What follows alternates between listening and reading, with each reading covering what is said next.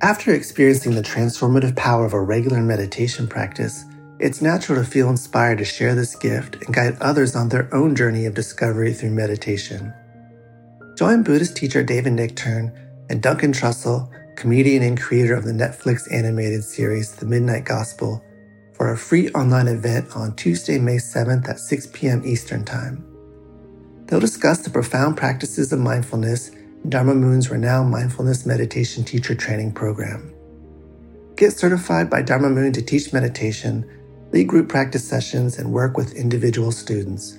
Visit dharmamoon.com slash be here now for more info and to reserve your spot for the free online event with David Nichtern and Duncan Trussell.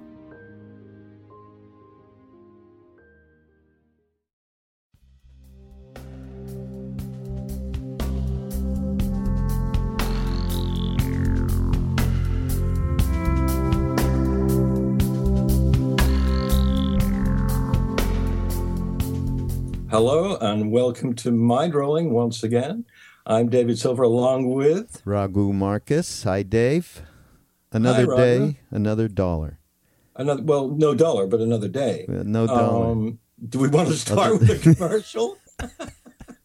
we we were just talking before we got on, folks. We were we were going. All right. Well, you know, let's just uh, be loosey goosey here. See, you know, I mean, we're we're like uh, not uh, neophytes. How many have we we've done of these? I mean, it's over a year. this is the 57th. Geez, that's a lot of talking It about is, God it knows is. what. I, you know, I don't remember too many of them. I mean, I remember I remember odd moments when people, you know, didn't want to answer our question for some reason. But it's always negative what you remember. It's ridiculous.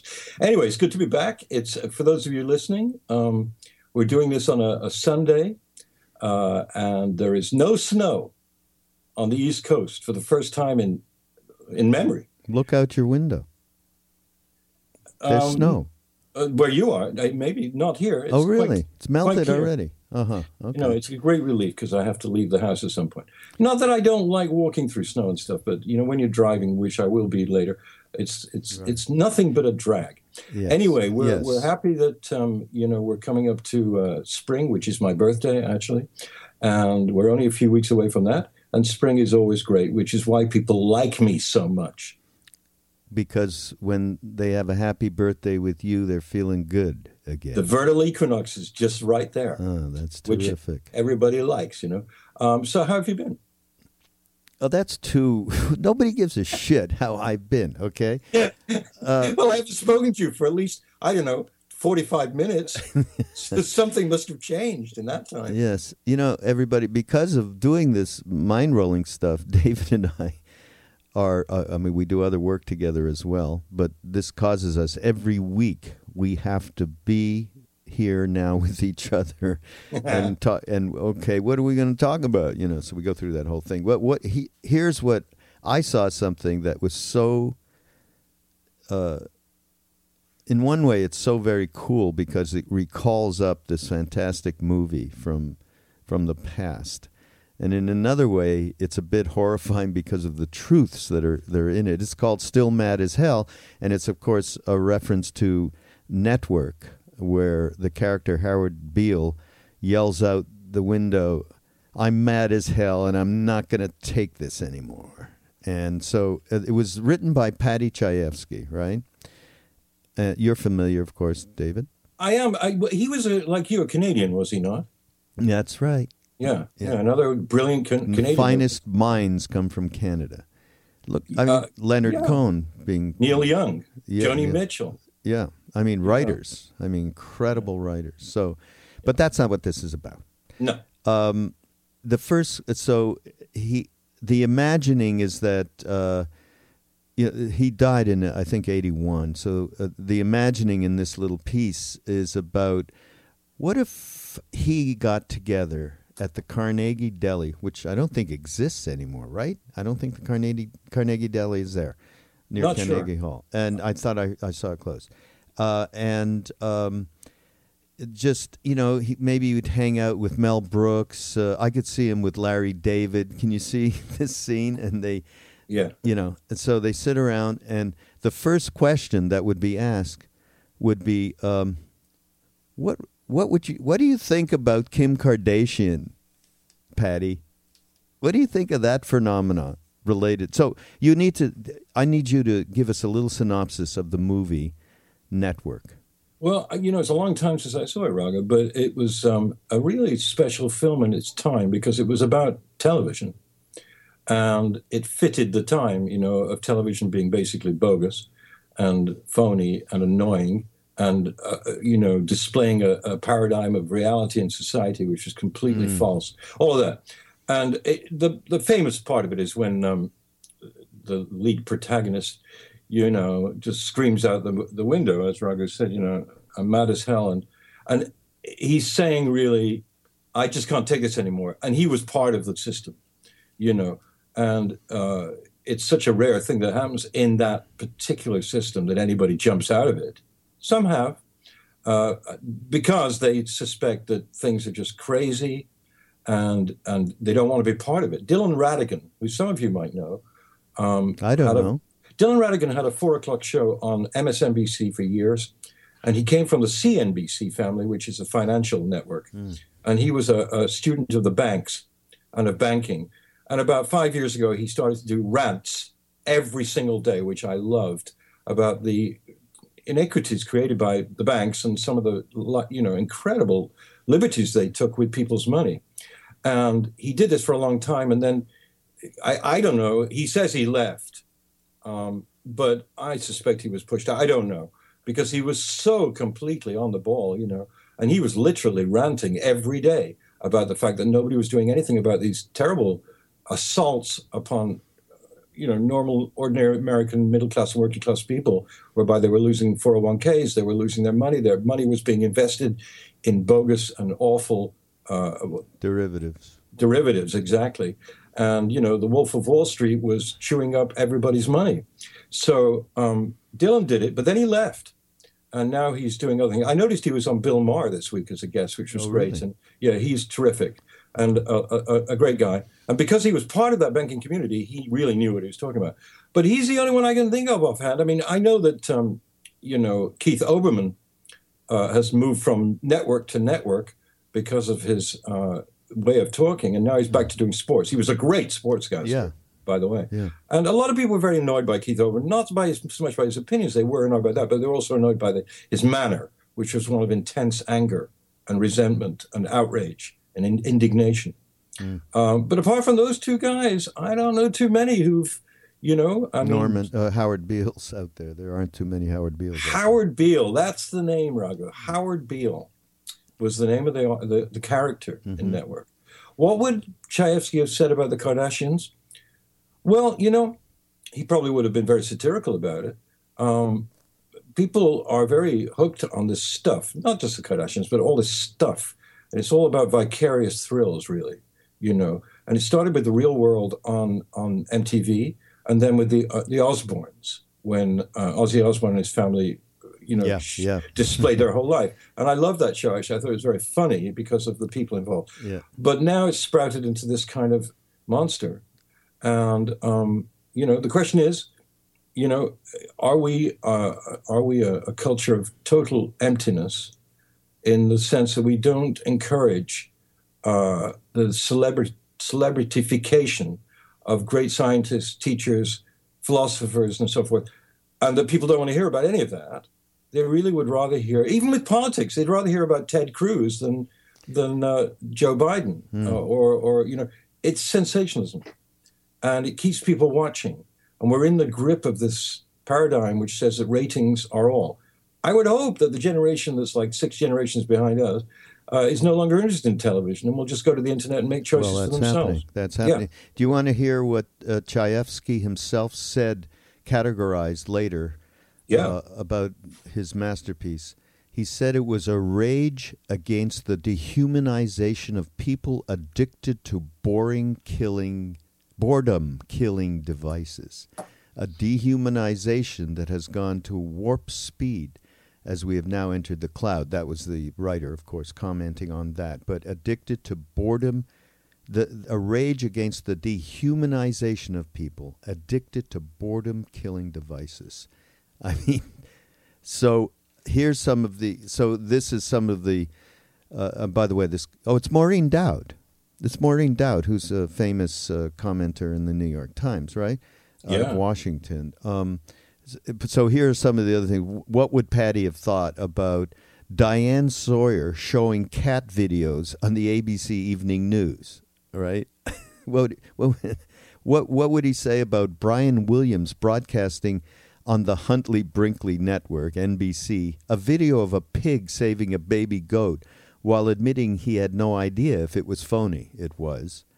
Uh, uh, what would Paddy rant about the viral, often venomous world of the internet, Twitter, and cable news, where fake rage is all the rage, all the time, bleeding over into a Congress that chooses antagonism over accomplishment, no over yes?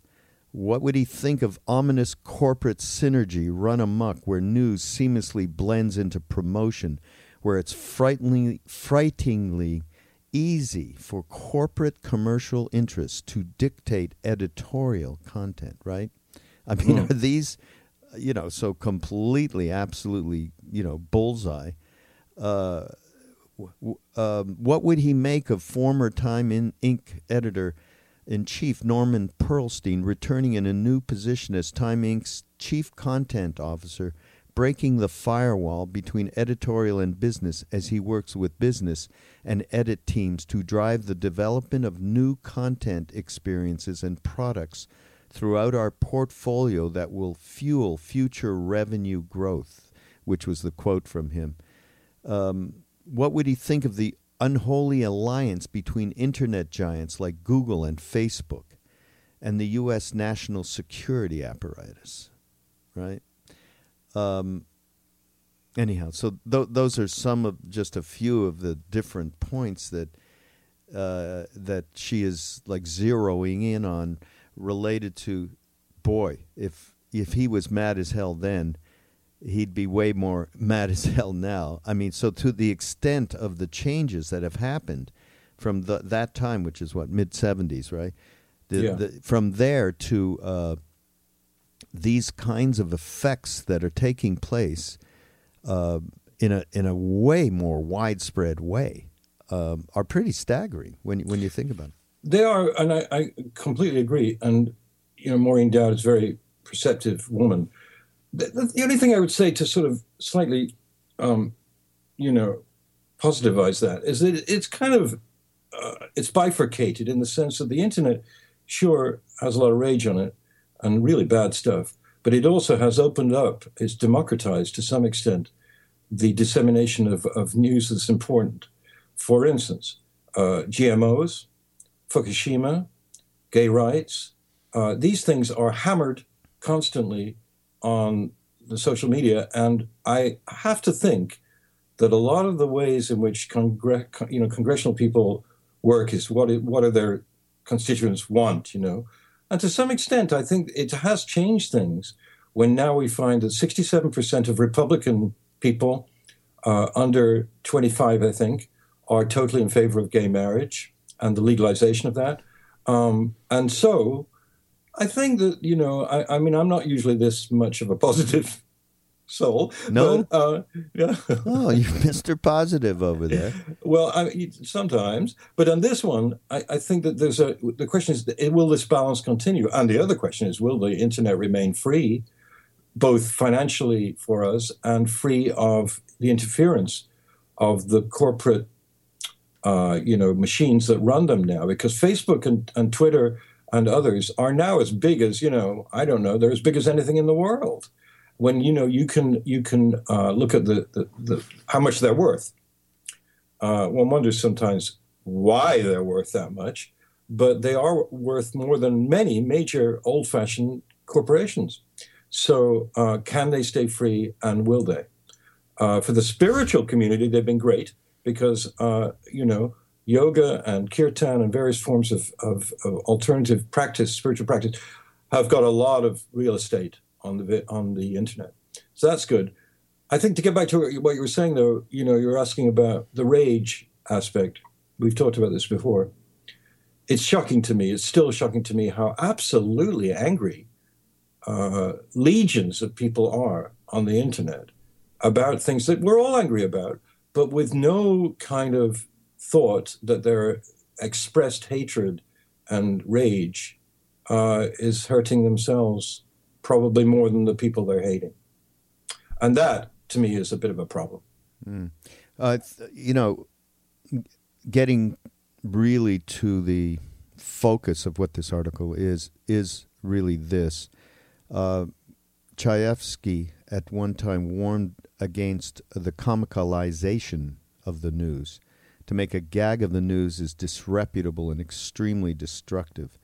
So now, so there's no real news now. It's all completely accented by one, um, in you know, by the fact of mostly the, what's the you know the easiest and fastest way to entertain people, right?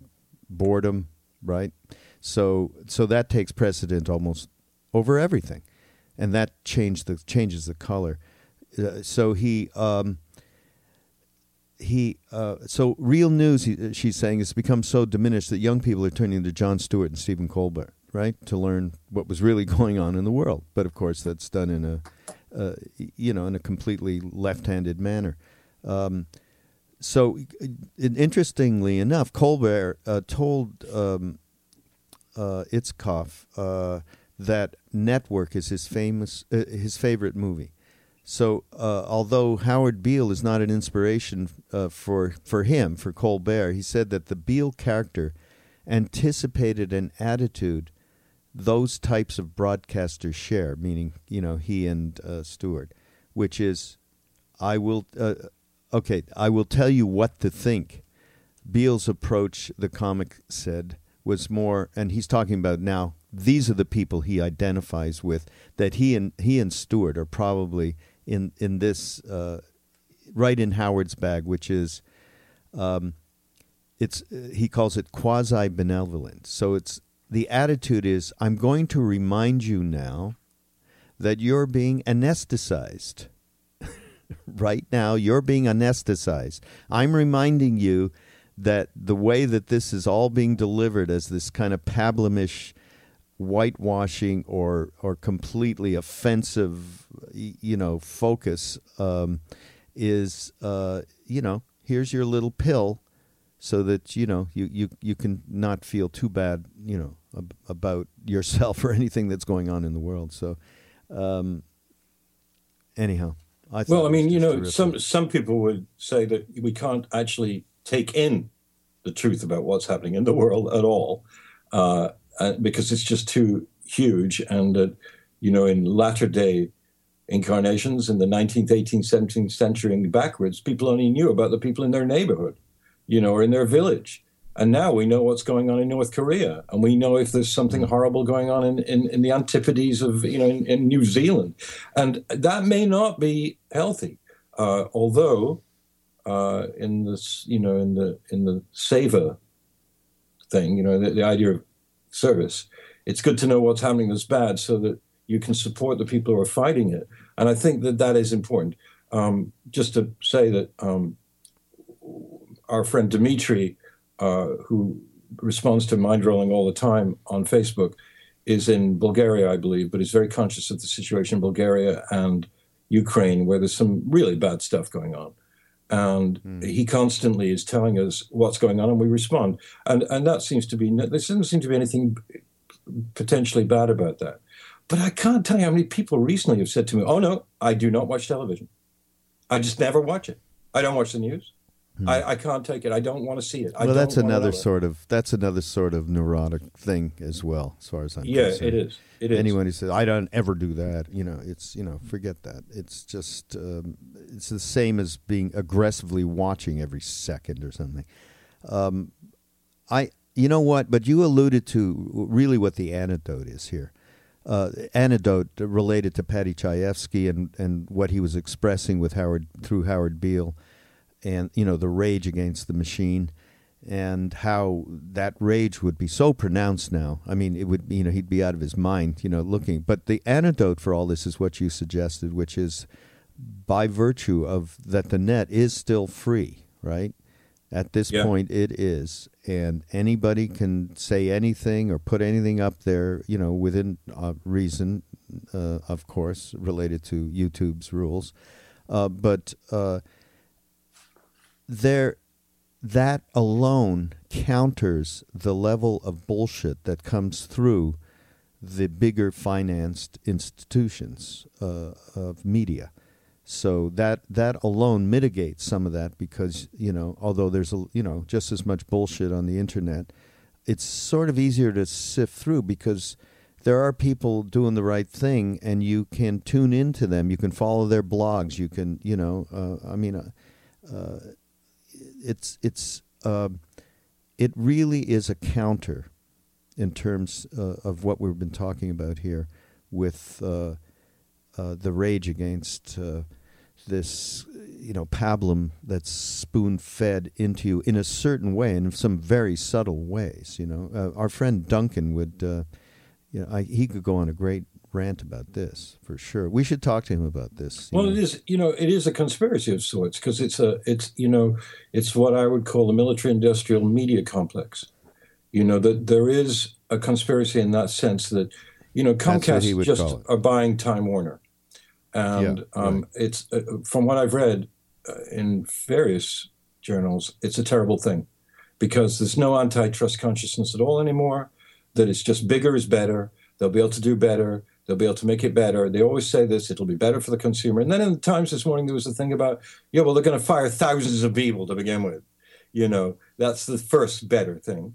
And then, of course, it restricts the outlets to what these shareholders and directors of executives of these companies can be comfortable with. Well, they can be comfortable with, you know, um, uh, gay things as long as it's not, you know, going to annoy people in parts of America where that is not considered to be run of the mill. You know, in other words, uh, what will uh, Comcast do in constituencies where you know evangelicals live who think that gay behavior is immoral and against the Bible? I, I don't know. Um, we don't know this because our friend Danny pointed out recently that everybody thinks the New York Post, if you live in New York, even if you don't, is the most conservative newspaper and the trashiest newspaper on earth, and nobody gives it a second thought except people who want to read it. However, Danny reminded me that not 30, 40 years ago, the Post was a radical liberal newspaper. Hmm. And everybody took it as being such. And then Rupert Murdoch bought it, and that was the end of that. Goodbye. Yeah, Goodbye. there- there's a reference in this article to the Murdochization of news. Basically, that that puts it all into a, a nutshell. I, you know what we, I have an anecdote, a, a real. We talked about an adic- the anecdote, of course, of the freedom of, of the net and podcasters. You know, I mean, podcast. This, I think, podcasting is getting um, much more. Um, not much more, but somewhat more into the mainstream, where a lot more people are hip to it, are into it, and have their favorite, uh, you know, podcasters and so on. And there's a lot of, of course, social political stuff out there to follow. Uh, so you know that that's certainly an anecdote. I have another anecdote. Well, that's an antidote, right? Not an anecdote. I mean, it's you're Anecdote. saying you're saying it's an antidote. It's to the other- anecdotal that It's anecdotal, right? Right. It's an anecdotal antidote. Right. yes. Okay. Thank God I've got you. Really, I don't know about that. Okay. you remind me of my English professor. Well, I taught English. I'm very pedantic, extremely pedantic. I hate myself for this, but you know, I can't help it. Um, But it helps in situations like this Ane- anecdote and anecdote. Antidote, anecdote, without you. Um, here is the. Uh, it's it's it's anecdotal and it's about an antidote. um, there's a new word out there that I think we need to be thinking about. Okay, okay. uh, and it's a qualia. What what in the world could you think of what a qualia is? A qualia is going to save us, I think. okay, you want to hear what a t- qualia is? Let me just spell it for the people. It's Q U A L I A, qualia. Right. Uh, so, in our subjective experience, what we experience through our senses, each t- each chunk of unitary experience, okay, is a qualia, which comes from the Latin word quality. Okay? Our five senses are designed to turn the raw data of physics into a living reality, which they do via sight, sound, touch, taste, and smell. There are the these are the qualia that create the world in here.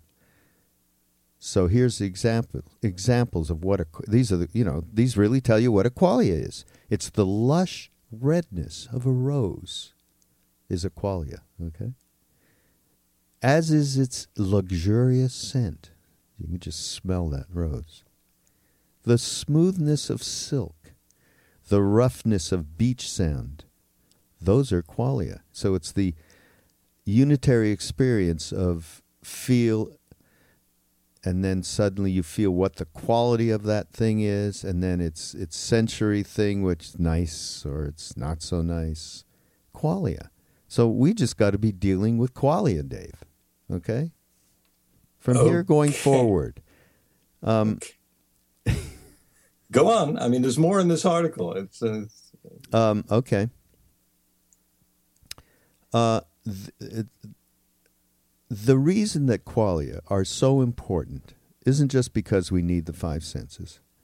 The only reality we can po- this is all from Deepak, by the way, Deepak Chopra and um, his friend Rudolph Tanzi, and uh, the only reality we can possibly know is the qualia interpreted for us by our brains.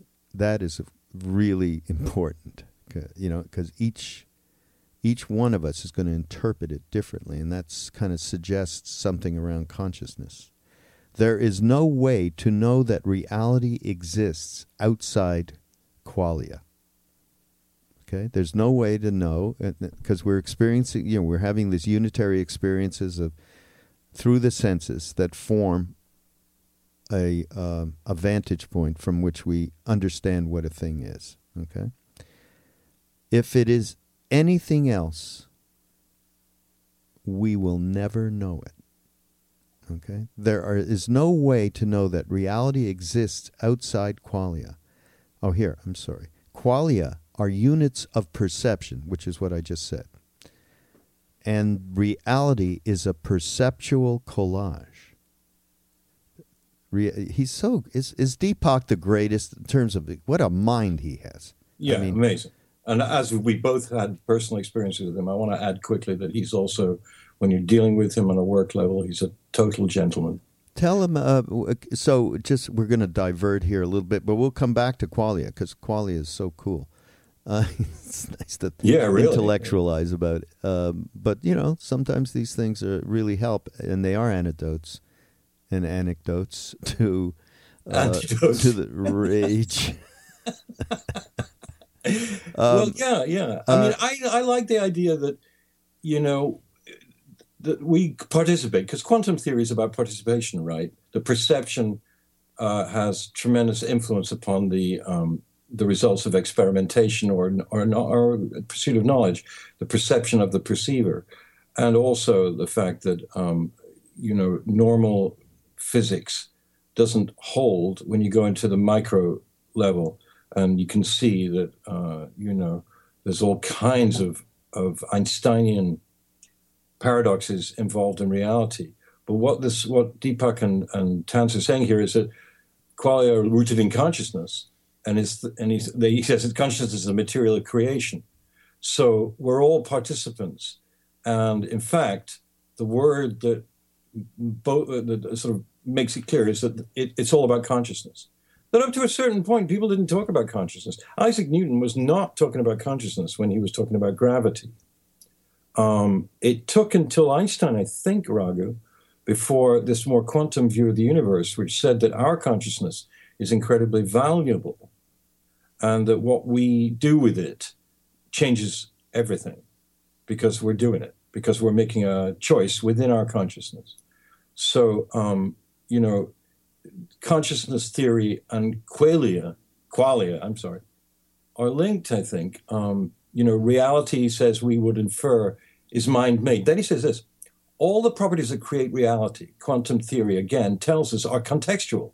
They depend on the acts of observation. As such, quantum theory has opened the door to a noetic, a mind based universe, which, if you take that a little further, says there is unity, that the stars up there and the seas that we travel on and the insects that we see and everything, we are, in fact, one consciousness, and that our way of dealing with it heretofore has too often been separation between us and what we see as the external world, which then will end up in being all kinds of cruelty and lack of sensitivity.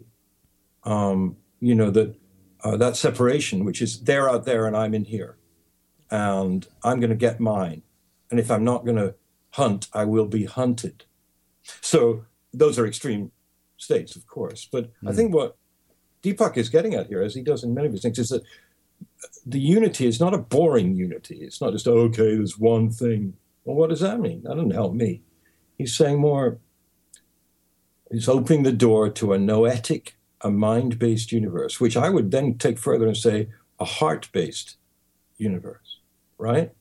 Which leads me to ask you, which I, I've been waiting to interject because I, you know, we're talking about Deepak and, and his, you know, quite brilliant mind. And but I also had other impressions of him uh, before. Uh, now you went and you worked with he and Ram Dass, and you filmed this retreat in Maui, and also spent some um, downtime. What? Just tell us a little bit. Well, just a few things. I, I, first met Deepak in 1997 uh, with Danny Goldberg, and um, he came to us because he wanted to do a record with Michael Jackson and George Harrison, which sounded very exciting. Um, it was too expensive and we couldn't eventually do it. He did some form of it at some point, but we had a two and a half hour breakfast somewhere in New York and it was delightful. Um, eight years later, uh, I saw him in Maui with Raghu and everyone. And uh, no, I was not there. Oh, oh, you weren't there. I'm sorry, no. but but that's why I'm. I want to hear the story. We were there, and you know, we were going to shoot him, um, film him with Ram Dass and alone, and talking about everything. And he had a tremendous respect for Ram Dass, which really warmed my heart. But anyway, uh, just before we started doing it, I thought, wait a minute, I've got to ask him if he doesn't mind being filmed, you know, because you can't just start filming people; it's it's intrusive. Right. So I went up to him and I said, "Excuse me, Dr. Chopra, um, my name," is, he went, "Your name is David Silver." And really? I thought, yeah, and I said, "Oh." Where did you? How do you know that? He said, Come on, David. We had breakfast about seven or eight years ago. Remember that? Holy jeez. And I was so moved by that because he meets many people and he's very, very celebrated. So, and he said, We had a great breakfast. He said, I'm sorry we didn't do the record, but we did have a great breakfast. That was fabulous. Whatever you want to do, whatever you want to film, please do it. Whatever. I'm, I'm mm. quite honored to be here with Ram Dass. So that was fantastic. And then uh, about a week later, I had a dinner with him and um, Wayne Dyer and Ram Dass when we swapped, or they mainly swapped anecdotes. And it was remarkable because um, Deepak was so warm and such a human being, for goodness sake. Now, okay, we were with Exalted Company, sort of, but I got the impression that he's like that with people he's with. Mm. And I just have so much, like you say, he's such a great articulator for our age, you know. Um, and we know that he's aware of both sides uh, neurological and scientific investigation, and Ramana Maharshi and Yogananda mm-hmm. Maharaji and so yeah, on. What a what a valuable person! And yes, he makes a lot of money, but um, you know he's doing good with it. So. Oh that, my, my, God! You know what? It's made. He has a. a. I'm reading his new book. You know, new book for him is maybe every few months, but whatever. Uh, yeah. I mean, he's prolific. What are you going to do? Yeah. It's called God, and yeah. you know, you'd think, oh, it's just another toss off, right? No, It's no. really good, and he tells this the way he tells, you know, these parable stories from the Bible and so on. I mean, it's pretty amazing. Many um, different spiritual figures. And the oh my God is, we haven't said we said at the very beginning, "Hi, Dave." Uh, you know, a, another day, another dollar, but the dollar hasn't come. We need to uh, to engage our and you our our friends and and all the folks out there to uh, help support uh, what we're doing.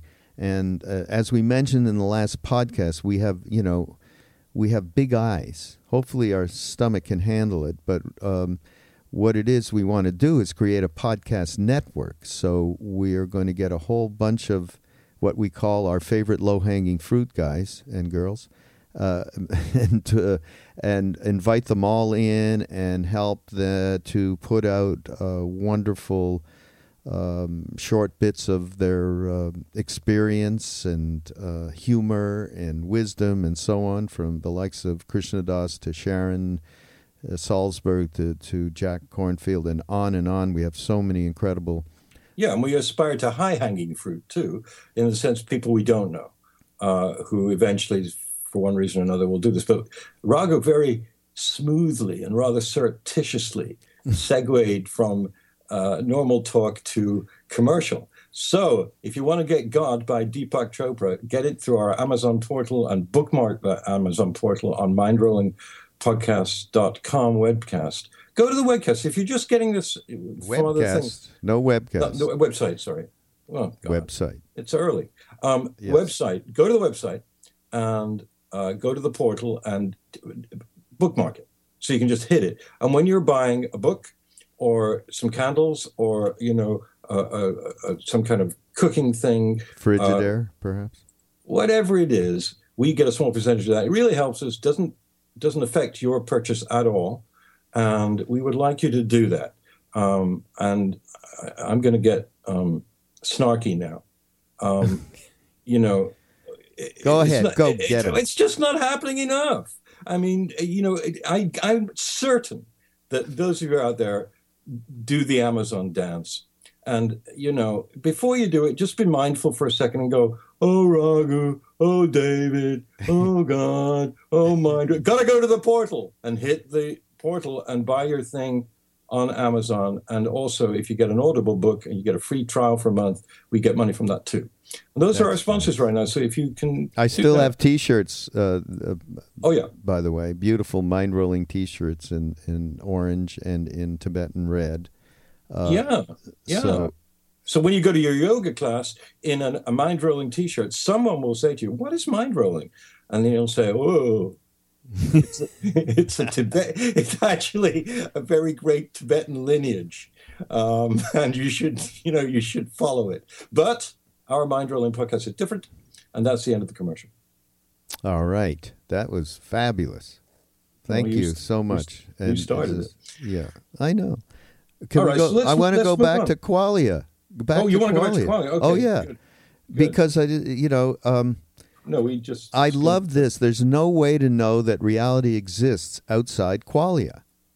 Qualia are units of perception, and reality is a perceptual collage. That is beautiful. If it is anything else, we will never know it. The inner world also contains thoughts, feelings, images, and sensations. They're qualia as well.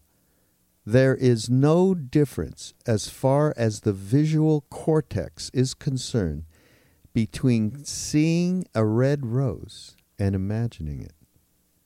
The qualia of red is present in both, and you can smell it too, you know, in your mind. So that uh, that is so expansive uh, in terms of our uh, idea of what the fabric of the universe, that quantum physics is actually suggesting what, of course, the Tibetans have known for centuries and centuries and centuries. Uh, it, it's you know it is. Uh, it's it's really interesting. True reality consists of infinite possibilities that are realized only as we observe them. Consciousness allows us to do so. So and, and he says quantum physics has opened the door to consciousness. Now it needs to look beyond its boundaries to integrate the central role of consciousness, which is what the Tibetans know. This, you know, and elucidate this in my mind better than anyone, uh, any organized uh, thought process around how to become uh, free of uh, everything that creates us and them. I mean, which may be the most simplistic and not completely complex enough way to say it, but but that is is the truth. And they really understand how to break consciousness down and how to uh, deal with and how to really understand what the antidotes are to the behavior that we are uh, are involved with on a day to day basis. The, the the behavior is is so complex and extensive, and uh, and what quantum physics is saying is that consciousness is so is affecting so much more than we can possibly realize because we are so myopic. But qualia, to start to understand how this stuff breaks down, I mean, and that this is, I think this is really an important thing. Uh, and I think probably, you know, I don't know, Deepak doesn't have the time probably but if I was to see him, I, I would say, boy, why don't you break this down the way the Tibetans do and create a uh, create pathways for people to follow to be able to uh, transcend, you know, those things that prevent us from being open-hearted, generous, and giving, which leads to uh, I, I don't know where are we at in this thing. Boy, we've gone on about this, Dave. Well, yeah, because it's such a it's such a fascinating thing. We recommend that you read it. This particular article is in a, a magazine. Um, I guess it's a it's called SF Gate, like as in San Francisco, SF Gate. And this is no, I think Sunday. it's in the you know it is from it's part of the Chronicle, I believe. Oh, okay. So I think the SF Gate is part of the. I don't uh, I, see, I get I these. You know, uh, we know where I find lots of this because I have some really great people, friends on Facebook. Um, a couple of people, and uh, you know, more than a couple, uh, who connect.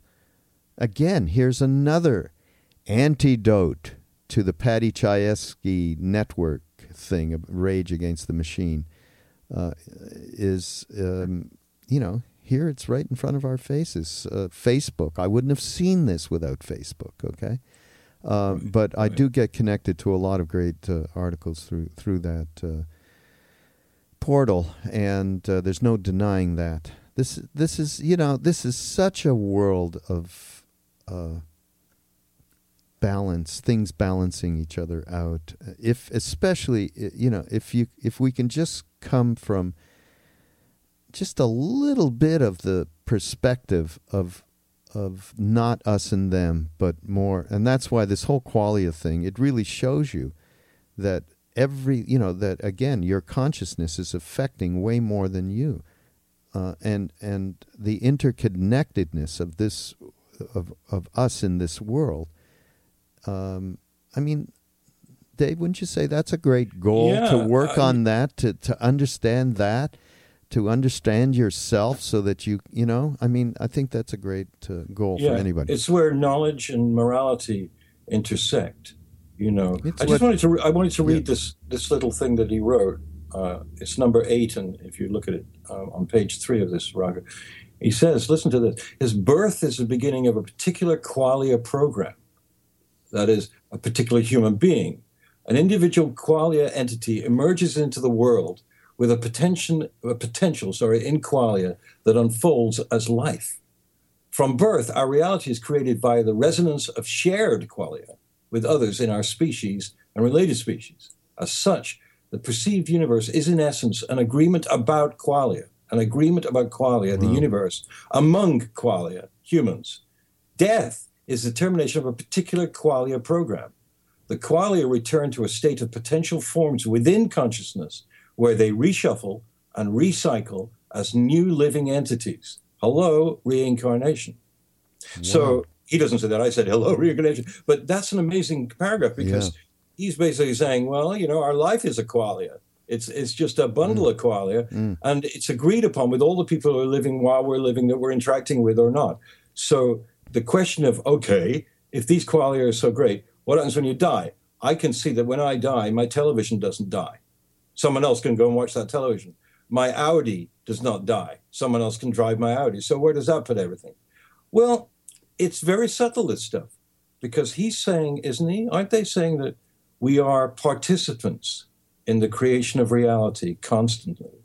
Yeah. And that when our particular time on this earth and this in any, any particular incarnation ends, we go into another agreement with another set of qualia. Right. It really Exactly. helps. It helps. It until helps. the point at which, which is what you know, all mystical tradition talks about, till the point at which you um, are no longer identified with the qualia that are that uh, you, you are no you're no longer experiencing in duality anything.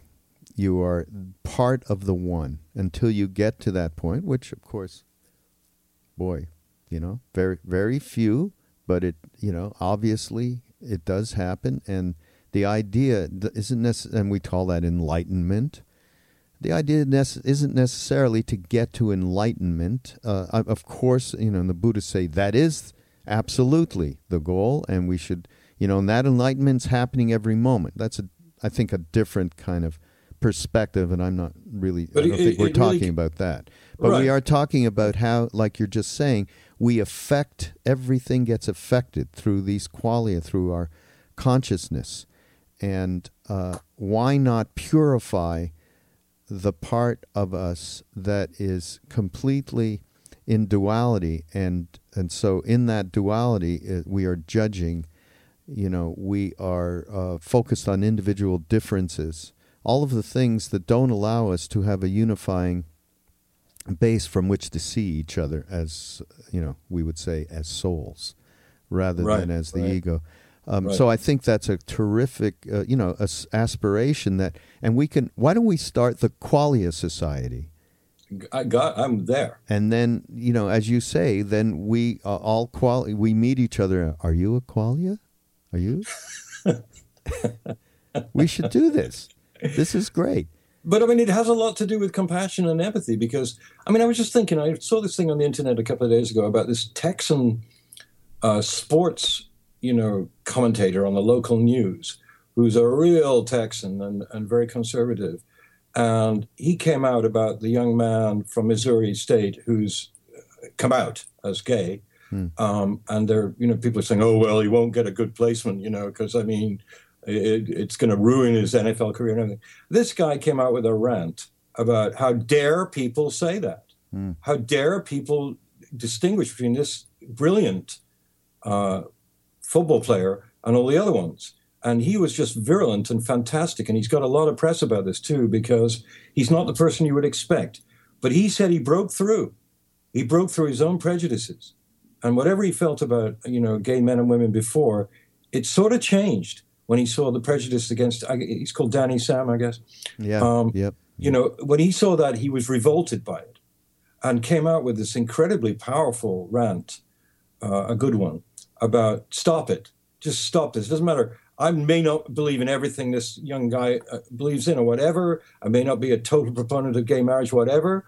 But I'm going to show him total respect and love him and, and invite him to, to, to be the best he can be at the best NFL uh, franchise he can be at. When I saw this, it meant more to me than, say, shall we say, me saying it or someone who's progressive or spiritual. It meant a lot that this guy had broken through and admitted that he'd broken through a very, you know, sort of a, a crust of, of prejudice against those that do not behave the same way that he behaves. Mm-hmm. It was very moving, and I hope mm-hmm. this man gets a lot of plaudits for this, it. this You know, yeah, this that's a kid's a. It's a qualia. this kid's a basketball player i thought not a football player No, he's a football player. He plays for Missouri State, Oh. and he's and he's going to be drafted. And they say he would have been second or third hmm. in the NFL draft, you know. But now they're saying, well, maybe he'll be twentieth. Hmm. They don't know. But then it comes out that most NFL players are totally okay with this. That it's fine. It's a Jackie Robinson experience, you know. Hmm. That there may be prejudice, but people are so much more. I mean, let's be positive for a second. People are so much more progressed than they were when Jackie Robinson came forward and joined Major League Baseball. There was horrible prejudice against him, just the worst imaginable, brutal, you know, Neanderthal stuff going on. That is not happening with the NFL players right now, and I don't think it's going to. All they care about is that the guy can play, and so things have changed. He's both he's both an African American and gay. So yeah, no, you know, no, it's it's you know that thing with the Dolphins. Uh, it's so horrible that uh, that that culture's not just changing. I, I I don't see it. I honestly don't. I mean, I th- you know maybe in many many Yeah. years to go, but uh, so we have uh, in uh, I'm doing a wraparound here uh, related to the fact that uh, we have our qualia and we have our rage against the machine. And we have our qualia that is going to be the antidote to antidote to the uh, the Murdochization Murdochization of the news and everything else that's associated with uh, you know making um, as bland vanilla a society as possible to control its outcome. You know, and that takes us into uh, the conspiracies, and uh, and our friend Duncan would go on about that. And but we have qualia to counter all of that, and I think that, that that's a that's an interesting thing we just went through here. We, we had no idea that it would turn out like this either. No, we didn't know. We're going to talk about this for about eight minutes. Yeah, and I, I, I want to continue talking about it because it's it's We've really, so powerful. Yeah, know? we found out what qualia are by virtue of doing this. So I'm I'm like really pleased that I found something completely new that I'm I'm going to love. I'm, we're going to get more into this. Let's try and see if Deepak will come on. You know, talk about uh, you know. Yeah, let's do uh, that. I just wanted to the very last thing in this, and by the way, this is part three of a four-part thing. We've only seen part three in the SF Gate, but the last thing he says here, which is really great, he says two words are the most important: human universe. It is as alive, intelligent, and conscious as we are, mm. as we are. After centuries of looking out in the cold void of space and feeling isolated, if not terrified, to be an accidental creation, humanity can look outward and see the universe as our home and rooted in ourselves. I mean, that just enlivens what could be, as he says, a terrifying reality or perceived reality, which is that we're alone, we live, we die, we look at Netflix, we eat cake, uh, we get ill, we die, and we're gone. And out there, the stars just keep going around. And he's saying here, no, no, that's not the state of reality. We don't really know the depth of it, but you know, uh, the great ascended masters do. We're not going to go there right now, but I sometimes think to myself, the very presence of these great teachers is enough for me to uh, get to these kind of perceptions and to get to you know some degree of compassion. But now, scientists of the ilk of um, Deepak and others, many others, uh, are talking about the holographic universe, quantum, quantum many Phys- physics. Quantum, yeah. yeah. and that's been going on for 100 years now. Yeah. So, you know, uh, good things are happening. Um, it's just a question of being of seeing them as qualia and yourself as qualia and intermixing qualia with qualia. Sexy th- name, isn't this qualia? It could be something else uh, that I don't know, suggests something erotic, I would say, qualia. okay. Can we do it? We'll do a qualia part two, part deux. Uh, we'll we'll have to do some research. So and then uh, Raghu, the master of retreats, will create a retreat called Qualia, Qualia, Quality, and You. I like it. I like it. There you go. All right, Professor. Thank you very much and uh, everyone out there. Uh, continue, uh, you know, go to mindrollingpodcast.com and look at, uh, you know, last week we went, Dave's blogs are fantastic, you know, and uh, we did a whole podcast last week on them.